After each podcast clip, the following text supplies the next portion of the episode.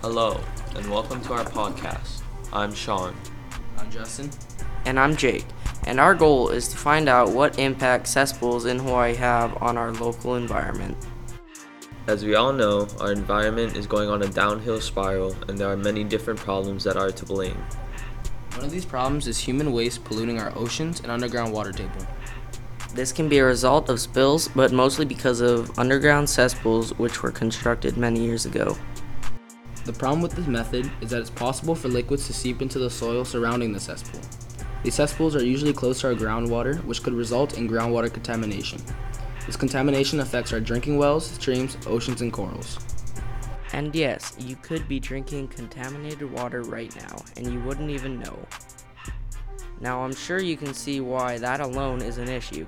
There is also the issue of the damages it causes to our environment. The waste that is most likely to be in a cesspool is from the kitchen, bathroom, dishwasher, or and washing machine. Because of this, grease, soap, oil, and other scum can leach into the environment. This can also coat the cesspool walls and make it overflow. If this was to happen, you would have to dig a whole new cesspool. In 2017, Act 125 was passed stating that all cesspools are required to be replaced by 2050.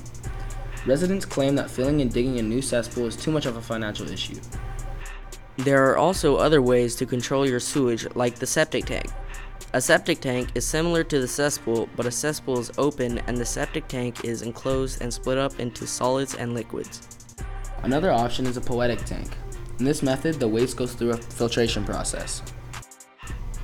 In July of 2019, the Cesspool Conversion Group was created by the Department of Health to find a solution to replace all of Hawaii's cesspools.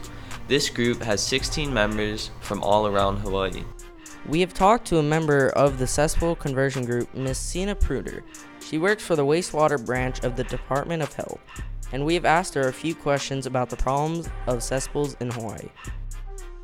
Ms. Pruder had a lot of new information and some insight on the problem of replacing and implementing sewage systems. She said that cesspools were first implemented in the 1800s to service plantations and the blooming population of Hawaii. One of the main problems with replacing or rebuilding is the financial issue it causes on the people who rely on cesspools. Now that you see the problems with the cesspools in Hawaii, we need to find a definite answer to this problem. And the answer is funding.